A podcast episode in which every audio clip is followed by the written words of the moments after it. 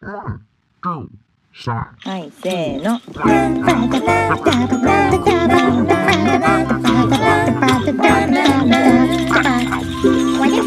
まるちゃんのポッドキャスト始まるよ。マルちゃんとこは地球は北米はアメリカはカリフォルニアはサンフランシスコのちょっと南サンノゼに住み着く自称歌って踊れるアニメーターの変な子。マルちゃんがお届けするおちゃらけたポッドキャストだよ。楽しいよ。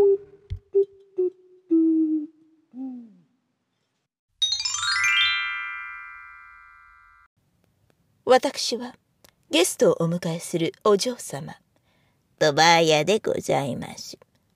今日はサンフランシスコからデザイナーのハイロハイジさんをお招きしているわ。バーヤ、すぐに準備に取り掛かって。はい、今すぐ。というわけで、なんかちょっとお嬢様とバーヤ、最近慣れてきたからね、慣れてきましたので、ゲストの紹介とかもちゃんとしてくれるようになったんです。ありがとうございます。というわけで、そういうわけで、お嬢様とバーヤがね、ゲストを紹介するお嬢様とバーヤが出てきたっていうことは今日ゲスト会なんですけれども、今日のゲストは、先ほど言ったように、ハイロハイジさんをお招きしています。どんな方なのかというのは、あの、自己紹介もしていただくのでね、あの、本編を聞いていただきたい、いただけたいんですけども、あの、どんな風にこのゲスト会が決まったかっていうと、マルちゃんトークに前に出ていらっしゃってくださった、いらっしゃってくださった、桜子さん、あの、英語のね、あの、先生とかやってらっしゃる桜子さんをお招きした時に、あの、まあ、お招きした時にじゃないか、お招きした時には桜子さんのインタビューしたんですよ。したんですけど、最近その、ハイロハイジさんはポッドキャストもやっておりまして、エクスポートっていうポッドキャストなんですけど、ポスト、ポストキャスト、なんかもうダメ、カミカミなんで今日の。朝なんですよ、朝。朝だから、今まだ朝の8時前。だからね、カミカミなんですけど、その、エクスポートっていうポッドキャストに、桜子、桜子さんが出てたんですよ。で、それで、それ、まるちゃんね、もう桜子さんもハイロハイジさんも結構好き、好き好きだから、わ、すごいお好きなお二人が対談してらっしゃるって言って聞いて、それで、わ、すごいこれは聞かなきゃみたいなことツイッターでね、言ったら、あの、みゆきさんともいつかお話ししたいですみたいにハイロハイジさんが言ってくださって、で、まあこういう感じですよ。で、こういう感じになったっていうことですよ。なったっていうことです。っていうことで、ゲストにお呼びする感じになったんですけども、いいね。いいね。嬉しいね。なんか嬉しいね。嬉しいね。何が嬉しいんだかっていう感じなんですけど、そういうことを言ってるのはもう長くなっちゃうから、さっさとね、ゲスト会に入りましょうかというわけで、その、サンフランシスコでね、デザイナーとしてお仕事していらっしゃる、ハイロハイジさんなんですけれども、まるちゃんのポッドキャストではいつもゲストにトピックを選んでもらってるんですよ。で、何のトピックがいいですかみたいに、すごい無茶ぶりでその場で聞いちゃったら、えーえー、あ、どうしようかな、みたいになっちゃって考えさせる結果になっちゃってしまって、ま、まるちゃん申し訳ないんですけども。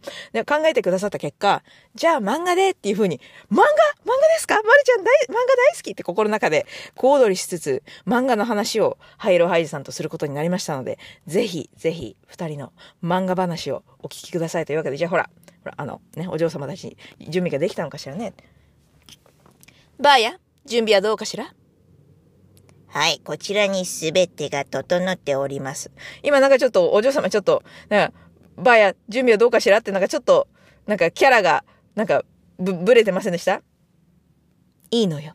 そういうのは、いいの。そういうつまらないことはおっしゃらないでくださる？あ、ごめんなさいね。はい、ごめんなさい。では、バーや準備はできたのかしら？はい。では参りましょう。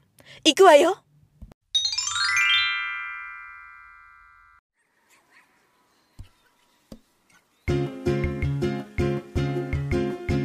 えー、っと、今日は、えー、ハイロハイジさんに来ていただいています。よろしくお願いします。よろしくお願いします。えっと、では、ぜひ、あの、ちょっと自己紹介からよろお願いできますでしょうか。はい。こんにちは、ハイロハイジと言います。現在、サンフランシスコでブランドとプロダクトのデザイナーをしています。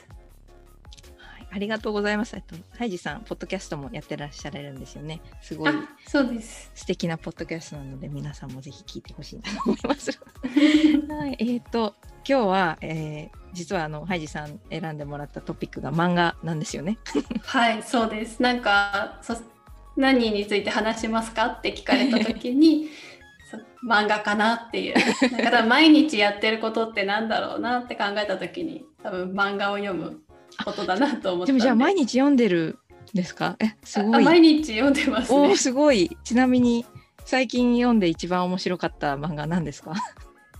いろいろ読んでるんですけどあの児玉由紀さんの「青の花、器の森」っていう漫画で、あの陶器のなんか器作りのお話なんですよ。えー、すごい面白い。でさらにその中でも絵付けをしている人が主人公なんですね。えー、私もなんかあの器作りって全然詳しくないんですけど、まあ、焼き物で、まあ、その時にその模様をつけていくが、えっと、主人公のお話で、まあ、私デザイナーなんですけど結構そこがデザインと通ずるところがあるというか、まあ、どういう模様にするかっていうところを主人公の人が考えたりとかそういうのをしていてなんかすごいクリエイティブななんか漫画だなっていうので。白そう。え、ちなみになんかどういう感じなんですか？一話完結みたいな感じなんですか？それともなんか結構続いているストーリーみたいな？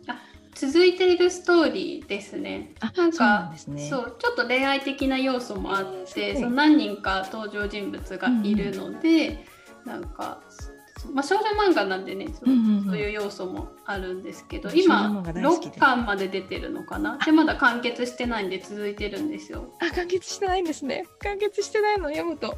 なんか次が気になっちゃうんですよ。そういうのありますよね私の知り合いでも完結漫画しか読まないっていう人がいました。6巻ぐらいいいですね。なんか6巻ぐらいだと、今読み始めても、追いつけるそうなんですよ。これで30巻とか言われちゃうと、あ、大人買いしないと、みたいになっちゃう。6巻いいですね。でそう一度読み始めるともうちょっとコンスタントに新しいの出たら読んでいくだけっていう感じにできるから、え6巻いいですね。ちょっと読み始めようかな。なんかすごい本当に漫画漫画っていう名名のつくものは何でも好きぐらいに漫画好きで、本当いろいろ読んじゃうんですよ。うんうんえー、いいですね。じゃあ逆にあの今までで一番好きな漫画みたいなのありますか？最近のあ中ーなるほど。歴代でってことですよね。そうですね。なんか自分の歴代漫画ななんかベスト1でも2でも3でもいいんですけど、うんうんうんうん。えー、何かな？歴代ねあでもなんか自分に影響を与えたっていう意味だと、なんかレイヤースとかあとカードキャプターさく。らクランプが子供の頃すごい好きで小学生の頃ずっと読んでたんですね。でなんか一番影響を与えられた漫画だとクランプかもしれない。なんか衣装とかも可愛くって可愛いですよね。毎に。回可愛いんですよ。そう。しかもカードキャプターさくらとか毎回。衣装がね、そう。そうそうそう。違う衣装着て可愛い衣装になって。いや、うん。本当に。あいいです。なんかええ？ハイジさん世代一緒ぐらいなのかわかんない。いや、でも私、みゆきさんのプロフィールどこかで見たんですよ。多分ね、あ。同い年なんですよ。本当ですか？あれ？お同い年ですか？おそう、まあ、もしかしたら、なんか早生まれとかで学年違いの可能性はありますけど。8月生まれですあ、じゃあもう完全に同い年。同い年ですかおおあじゃあだだから多分ぴったりなんですけど、ね、お話が通じる。カードキャプターさくらとかレアスとかもすごい 漫画も読んでてアニメも見てたかなっていう感じですね。うんうんうん、いやもうもう本当ドンピシャです。本当に少女漫画から少年漫画から結構その大人向けの結構その、なんかヤクザみたいなのとか ああいうのも好きで、うん何でも漫画だったら読んじゃうんですよね。最近だとあのほら結構育児漫画とかのエッセイうんうん漫画的なのも好きで。いやー漫画いいですよね。いやーレアスとか本当になんかすごい世代がぴったりなんじゃないかと思ったらほん同い年だったんですね。うんえー、そんなそう。あとなんだろうな、まあ、少年漫画も読むんですけどでも最近だとなんだろうな。あーでも好きなのであげると少女漫画系の方が多いのかな。あなんかあと私結構週末ものが好きでなんかこの世界が滅びた後みたい すなごい好き。のが好きでだから今なんか好きな漫画歴代でって言われたら結構「セブンシーズ」っていう漫画がすごい好きで。なんかねあでもそれは完結してます。ああーどうしよう。手を出そうかな。どうしようかな。関数はちょっとあったかな二十何巻くらいあったかもしれないんですけど。なんかアニメにもなってて去年かな一昨年かなネットフリックスでアニメ化もされたんですよね。あ聞いたことあるかも。見たかもしれないですね、うん。なんか結構昔から連載しててすごい長い連載だったんですよね。それが結構数年前にようやく確か連載が終わったくらいの感じで、うんうんうんそうそうえっと2001年から2017年まであ、すごい。なんかもう、ほぼ人生みたいな漫画家さんのね。そう。えー、最後になんかやっとアニメ化みたいな。え、どういう、ちなみにどんな感じの話なんですか？なんか、まあさっき言ったようにこれも週末もので、うんなんかこう人類滅亡が危ぶまれているっていう世界観のお話ですね。なんかあんまり言うとどこまでネタバレしていいのかわかんないんですけど、まあ基本でもサバイバルものですね。え、かあ、でも絵も綺麗でなんか素敵。今ちょっと調べてみてみたんですけど。いいですね、なんか。そうまあでもアニメもあるからなんかうん先もしかしたらアニメから見て。みるのもしネットもいいフリックスかもしれないですにあるなら、あ、ネットフリックスにあるならね、そっちから見てもいいかも。うんそう、アニメも全然好きなんですね。漫画もアニメも。トリビア博士のトリビアンナ、トリビアの時間。というわけで、ちょっとトリビアンナ、トリビアをちょっと言いに来たんですけども、トリビアっていうよりも、まあ何ですかね、その、今出てきた漫画のちょっと説明みたいな。まあ、ま、まるちゃんほら、あの、全然知らない漫画ばっかりだったら、ね、知らないです。あ、じゃあ読んでみます。みたいな感じだったんですけど、あの、この後に調べるじゃないですか。収録が終わった後に。そしたら、セブンシーズの先生は、田村由美先生なんですけど、バサラの人だった。バサラ。でちなみにまるちゃん、バサラもね、実は読んだことないんですけど、これなんか今までにね、人生の中で、結構何回も何回もお勧めされてるんですよ、バサラ。まる絶対好きだよ、バサラ。絶対読みなよっていうのを何回か言われてる。だからね、もうこれはもうどっちも読み始めなきゃいけないのかなと思うんですけど、バサラ全27巻、セブンシーズ全35巻。これね、読み始めたらほんとすぐだと思うんですけど、何分ね、何分ね、あれがね、お金がね、お金がかかっちゃうのでね、えーっと、どどどうしようか、ちょっとクリスマスとかに買い、買いますかね。というのも、最近ちょっとね、あんまりいっぱい漫画を買わないようにね、セーブしてるんですよ。なんでかっていうと、クリスマスあたり、去年のクリスマスあたりに、イノさん、イノさんルージュっていう、坂本慎一先生の、まあ、漫画なんですけど、まあ、これどういう漫画かっていうなんかフランス革命のあたりの、まあ、本当に史実に基づいている人がば、ばんじゃかじゃんじゃか出てくるような感じの漫画なんですけど、まあ、その中で、そのフランス革命時に、その、死刑執行人をやっていた人が主人公の話なんですけど、その兄弟の話なんですけど、もうめちゃくちゃ面白くて、もうあっという間にクリスマスあたりに読み始めて、全部買っちゃったんですよ。だからまあ、でもまあ、その時はクリスマスプレゼントと思ってそれでいっかっていう感じだったんですけど、さすがにね、結構これも20巻ぐらいあるんですよ、合わせて。さすがにね、さすがにちょっとね、お金を使いすぎたなと思って、だから最近はちょっとね、あの、ちょびっとちょびっとずつ読んでます。って言ってる先からね、あの、さっき出てた小玉ゆき先生の青の花、器の森もね、読み始めちゃったんですよ。で読み始めたら面白い、面白い、面白いっつって、今3巻まで読み切っちゃって4巻買おうとしたところで、ちょ、ちょっと来月にしようって思って今止まってますけど、面白いです。続きが気になる。続きが気になるんですよ。もうやだ、やだ、もうほんとやだ。続きが気になっちゃうんですよ。でもそんな感じでね、続きが気になっちゃってて。でそしてね、またもう一個、あの、トリビアじゃないですけど、小玉ゆき先生、ウィキペディア見てたら、坂本、坂本じゃない、坂本じゃない。坂道のアポロンの人だった坂道のアポロン。今多分坂本慎一先生とか言ってたから坂も、坂本になっちゃったと思うんですけど、でも坂道のアポロンっていう漫画も書いてるんですよ。小玉ゆき先生、この前、前にね。その坂道のアポロンは、まるちゃんはアニメで見たんですよね。で、このアニメはね、すごい良かったんですけど、どっちかっていうとね、マルちゃんより夫の方が好きなんですよね。なんでかっていうと、その坂道のアポロのアニメを監督したアニメ監督が、渡辺慎一郎さんって言うんですけど、で、これがね、カーボーイビバップとか、サムライチャンプルーっていうアニメをね、監督した人なんですよ。で、マルちゃんの夫のフォンテインさんは、もう大、大大大好き。もうカーボーイビバップとサムライチャンプルの大大大ファンみたいな感じだから、あの、その坂道のアポロのアニメ化っていうのが出た時に、新一郎、新一郎渡辺じゃん。あの、渡辺新一郎ですね。新一郎渡辺が監督じゃんみたいな感じになって、だ新一郎渡辺の、あの、作品はもう全部チェックしたいみたいな感じのファンなんですよね。フォン、フォンテインさんね、夫ね。で、でそれで、まるちゃん見たんですけど、よかったね。よかった。なんかね、人物描写が、じょ描写、人物描写がとっても上手、上手だなって思います。小玉ゆき先生。それでなんかその、やっぱりね、その、なんかその、なんだろう、細かい描写、細かい心情の変化みたいな、そういうのがね、上手、上手すぎて面白いと思いました。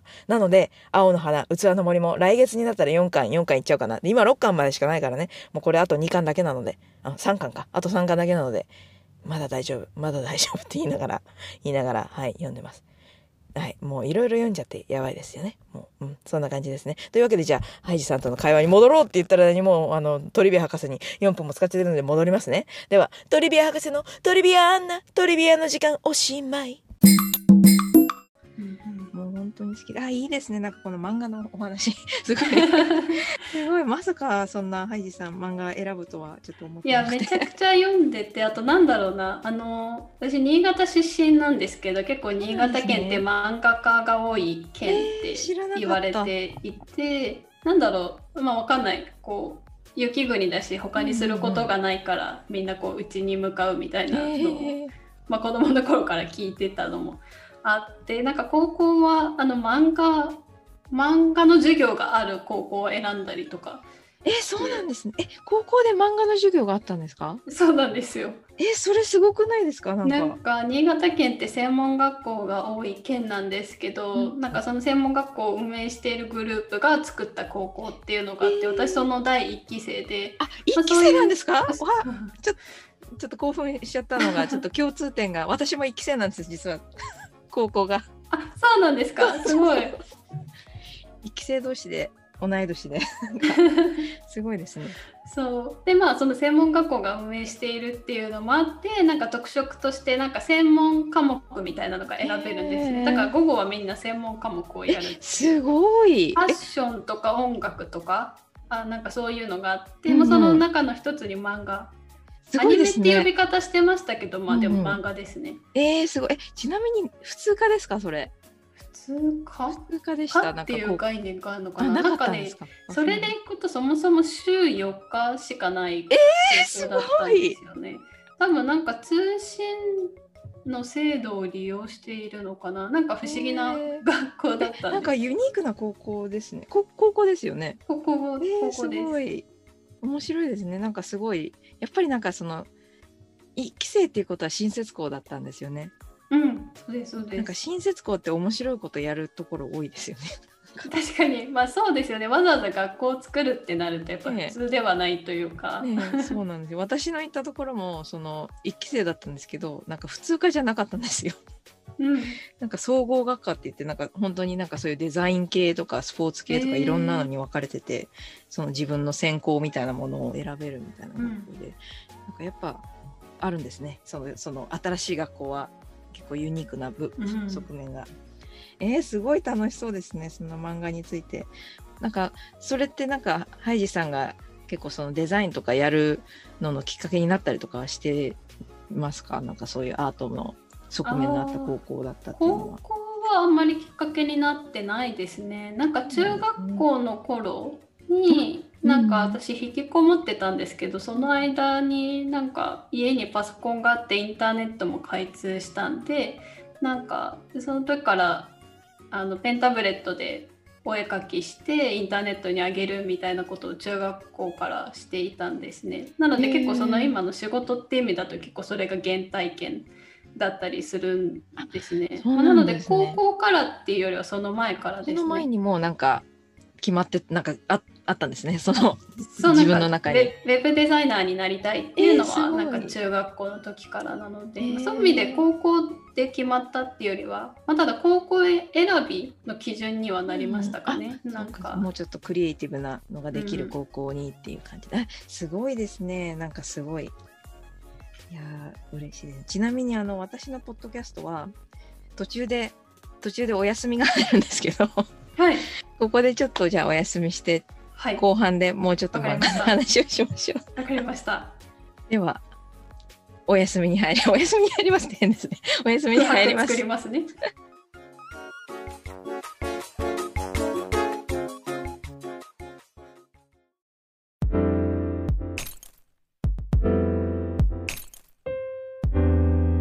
では後半です。ありがとうございます。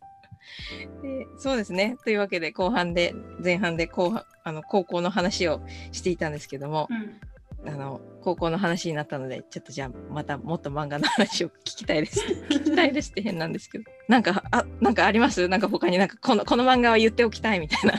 今ここでみんなに知ら知らしめたいいい漫画。知らしめたい漫画。知らしめたい漫画。えー、何何かな？ちょっとね今自分の iPhone を見ながら。あ ちなみに最近はもう電子で読んでます？いろいろと。あそうですね、まあ、そもそも今アメリカにいるのもあって全然漫画は紙で買ってなくてですね。全部電子ですね。いや私も本当そうです。でもなんか電子のおかげでアメリカにいても漫画が買えるっていうのがすごい嬉しくて、確かに。しかもなんか他の本だと電子化されないのも、まあ、たまにありますけど漫画だと結構な確率でなんか電子化されません？ね、されてますよね。なんか本当新刊とかでもすぐ電子化されてたりして。うん、いや本当それはありがたいなって思います。私、うん結構その長めにアメリカにいるんですけども本当になかったんですよね。漫画が。うん。全然読めなくて、うんうん。なので日本に帰った時にまあ結構漫画喫茶とかに行ってガーって読んだりとかしてたんですけど最近はもう電子書籍で買えるのでちょっと天国みたいな 天国みたいな感じですね。で漫画ですよね。そうですね前回あの私のポッドキャストで漫画の話をした時は私はあの昔からガラスの仮面が大好きなんですよ。うん。でガラスの仮面の話と何をしたかなあと。何の話をし空は赤い川のほとりっていう漫画があるんですけど、うん。それの話をしてで両方とも結構1年に1回ぐらい読み返すぐらい大好きで。うん これは家にあるんですよ。あの紙の本が、うんうん。あでもそう思ってみるとしどっちも少女漫画なんですけどそれ。少女漫画好きなのかもしれないですねやっぱり。そうなんですよね。私も少年漫画かなり読んでいるはずなんですけど。私も読んでるは読んでるんですよ、うん。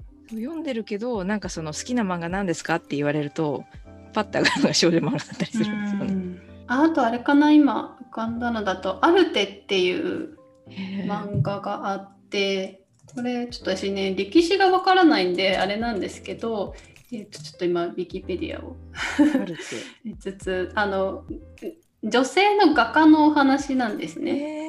史実に基づいてる系のですか？史実なのかな？多分キャラは脚色されてると思うんですけど、なんか時代背景はちょっと今ウィキをそのまま読み上げるけどなんかルネサンス期のイタリアって書いてあって、面白そう。だからその当時ってなんかまだ女性の画家っていない、うん。なんかまあ男性がやるものっていう時代に、まあ、その主人公である女性の画家が、まあ、どういうふうに画家になっていくのかっていうしかもちょっと裕福な家庭なのかな。だからます,、うん。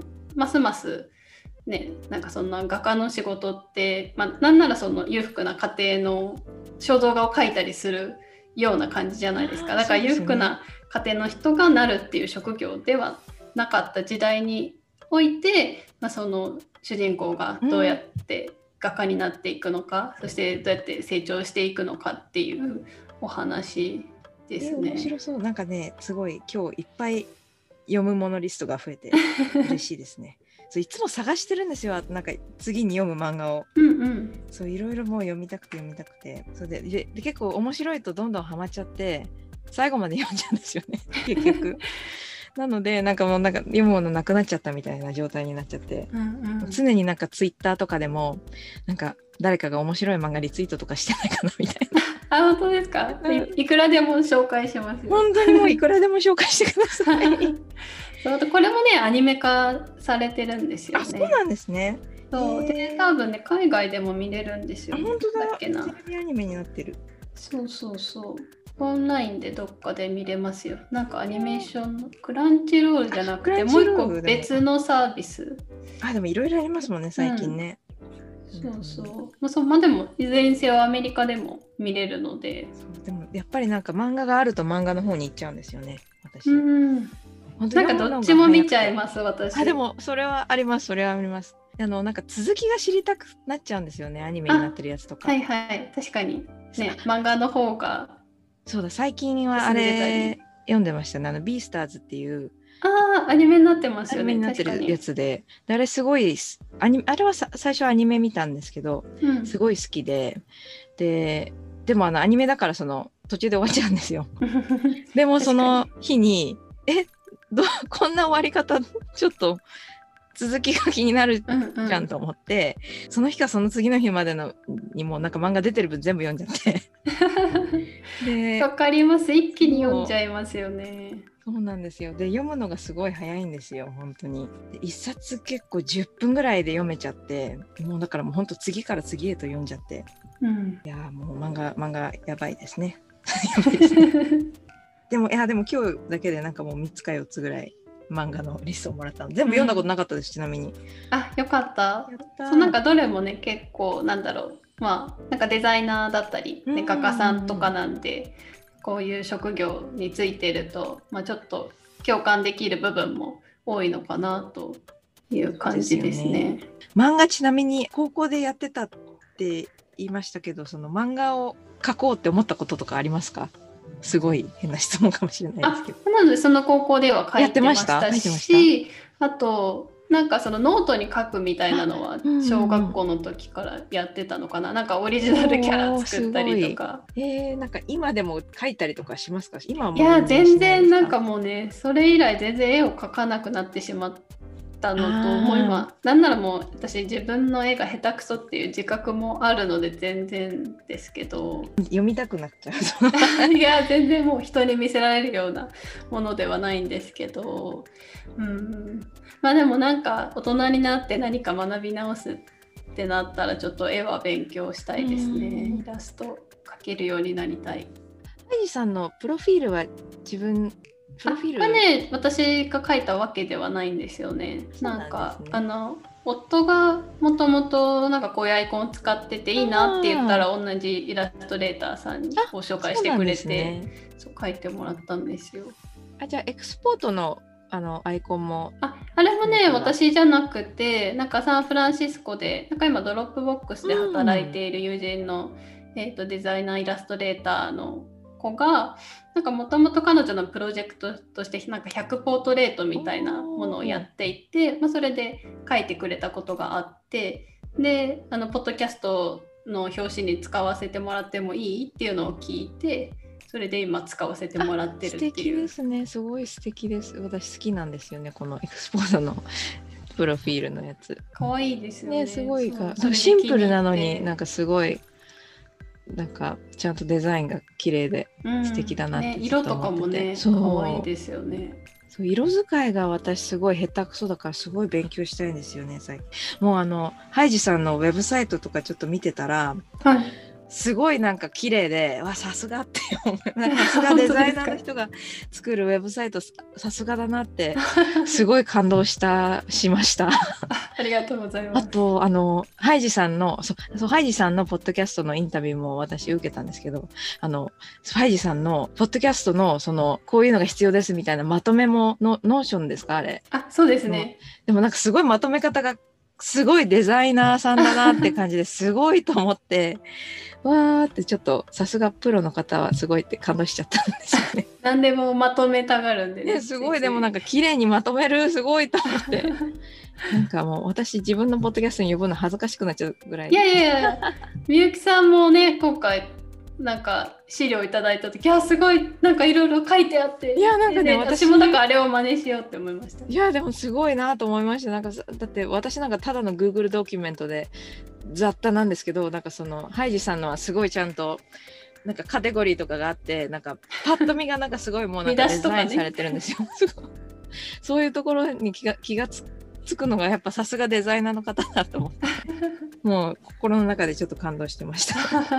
私もウェブサイトとかちゃんとやりたいんですけどやっぱそういうのはちゃんとプロに頼んだ方がいいのかもしれないですね。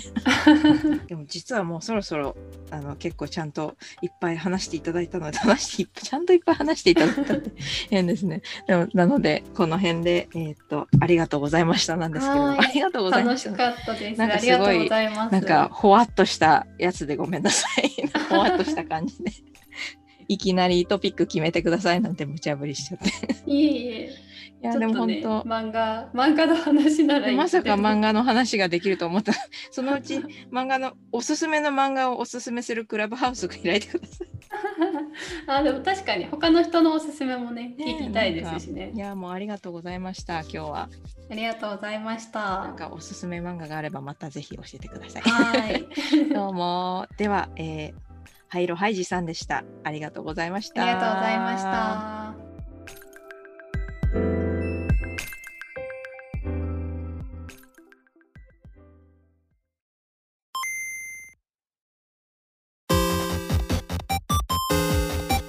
というわけで、じゃあそんな感じで、じゃあハイジさんとの会話を聞いていただいたのですけれども、いかがでございましたでしょうか？漫画の話。漫画ね、楽しいですよね。こんなこと言ってて、またそのハイジさんがおすすめしてたアルテあれもまた読み始めちゃった。なんかどんだけ読み始めちゃってるのみたいなね。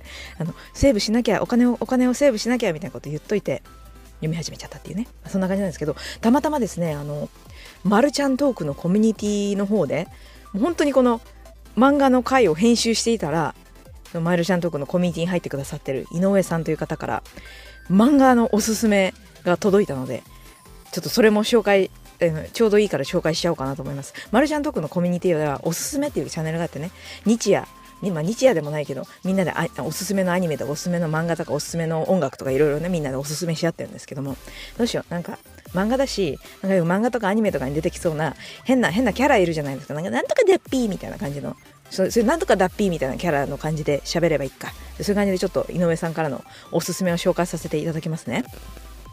えー、じゃあ井上さんからのおすすめです。また漫画ですがおすすめさせていただきます。ピ忘却バッテリーという野球漫画だっぴ野球漫画で王道な感じなのだっぴが。キャラクターの心理描写やシリアスとギャグのバランスが素晴らしい。っぴ小回りと演出が素敵な作品だっぴ。ただの爽やか青春ストーリーで終わらず部活動のリアルな部分もしっかり表現されててとっても印象深いっぴ。ジャンププラスというアプリで読めるっぴ。お時間のある時にぜひ読んでほしいっぴ。みたいなね。なんかなんだ今のキャラみたいな。何それみたいな。変なの出てきちゃったんですけど。そうだっぴ？みたいな。そうだっぴ？みたいな語尾はね井上さんがそうやって書いたわけじゃないんですけれども。もしその井上さんの本当の語尾を見たい場合は、まるちゃんとこのコミュニティにぜひ入ってください。そんな、そんな勧誘の仕方みたいな感じなんですけども、そう、面白い、おも面白い一匹。忘却バッテリーは面白い一匹。でもね、まるちゃんがの忘却バッテリージャンププラスというアプリで読めるというので、早速また 3, 3話まで読んで、もうもう読み始めすぎですよね。私ね。そう読み始めすぎなんですけど、読み始めてみたんですけど、なんかもういきなり王道感が、王道感が漂ってきますね。まるちゃんの黒子のバスケとかも結構好きなんですけど、なんだろう。いきなりなんか、なんか強、強、強、強キャラが 3, 3話までにガンガンガンみたいに出てきたんですよ。ちょっとこれ、これもうちょっと読もうかなと思ってます。というわけで、井上さん、おすすめありがとうなんですけども、いいですね。そういうなんかもう本当ザ王道みたいな少年漫画も大好きなので、王道大好き。王道大好きだけど、非王道も大好き。もう全部大好きなんですけど、もうそういうのいいや。というわけで、そんな感じでね、たまたま漫画のおすすめをおすすめされたところで、また気づいたかもしれないのですけれども、今回ちょっとね、また BGM がね、いつもと違う感じじゃないですか？というのも、これはまたスペシャルな BGA を、BGA じゃない、BGM を利用してあのいるんですけれども、えー、アーティスト名がね、スネイルズハウス、スネイルズハウスっていう日本のアーティストさんなんですけども、結構なんかちょっとゲームみたいな感じでピコピコピコみたいな感じで可愛いですよね。可愛い感じのその曲なんですけども、まあ、今かかってるこれもねなんかピコピコしてて可愛いと思うんですけど、またね、なんかいろいろとね、このアーティストさんの曲私、まるちゃん好きなんですけど、元はといえばその夫がね、発見したんですよね。で、夫が発見してなんかそこですごいいい感じとかっていろいろ聞いてて、で、いろいろ娘とかに聞かせて、娘はこれのミュージックビデオとか見るとね、踊り出すんですよね。可愛い、で、ミュージックビデオがね、また可愛いんですよ。可愛いアニメーションのミュージックビデオがすごいいっぱいあったりして、すごい可愛いんですけれども、ぜひ、ぜひ、ぜひ、チェケラッチョですよ。じゃちょっとあの曲名と、あの、アルバム名紹介して終わろうかなと思います。で、じゃああの、前半の、ハイジさんとの前半でかかっていた曲が、チョコレートアイランド。かわいよね。名前がかわいい。チョコレートアイランドっていう曲名で、で、ラブソングズっていう、結構最近出たんじゃないかな？これ違うかな？わかんないけど。アルバムに入っております。すごい可愛いよね。それであと、後半でかかってた曲が、ビビッドグリーン。アルバム名が、アルバム名がね、これ多分フランス語なんですよね。読めるかな？レテ、レテ。勝手にすごい適当に言ったんですけど、多分、多分 Google 翻訳にかけたら、サマーって出てきたから多分夏っていう、いう感じのアルバムなんだと思うんですよ。そこのビビッドグリーンっていう曲ですね。なんか、あの、環境音が入ってるのがマルちゃん好き。なんかその踏切のカンカンカンカンカンとかいう音とか、なんか雨の音とか入ってる曲とかもあったりね、そういうのがまるちゃん好きですね。なんかその、リラックスできますよね。いい感じで。で、今、あの、曲紹介中にかかってる曲が、ピクセルギャラクシーっていうんですけど、これはシングルですね。シングルなのでアルバムじゃないんですけど、そのピクセルギャラクシー、あの、本当ミュージックビデオが可愛いってさっき言いましたけど、本当その、可愛いミュージックビデオがあるので、ぜひぜひ要チェケラッチョですね。という感じで、まあ、いい感じの BGM これもあのスネイルズハウスさんにあの一応あのポッドキャストで使っていいですかみたいなの聞いてあ大丈夫ですよみたいな感じだったのであの使わせていただいてるんですけどいいね。ほんといい。なんかあと結構ファンアートとかもすごいあるんですよこのスネイルズハウスの曲って。あのなんかそのスネイルちゃんっていうなんかその女の子？なんかそのカタツムリのあれを背負ってる紫の髪の毛の女の子がいるんですけどそれがねなんか結構テーマになっててそれのファンアートとかもね結構ネットにいっぱい載ってたりして可愛らしい可愛らしいんですよ。だからぜひぜひチェックしてみてくださいね。というわけでそんな感じでまたまた今度また今度まるちゃんトークは今日はここら辺で終わりにしようかと思いやす思いやすだってほらまるちゃん今から買い物に行かなきゃいけないからね。はいありがとうございました。ではまた聞いてくださいな。じゃあねバイバイ。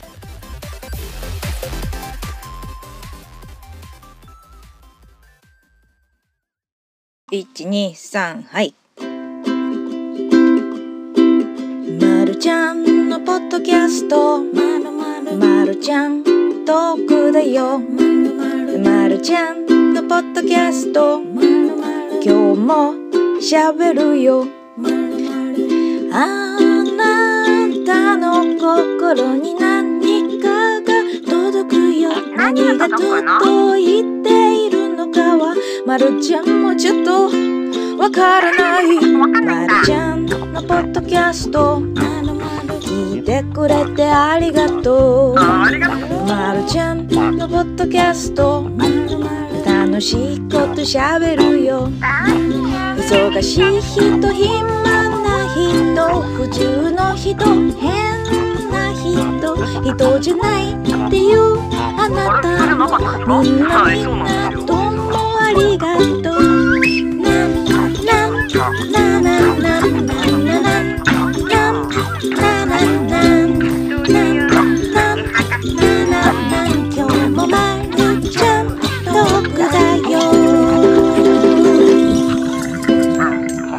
聞いてね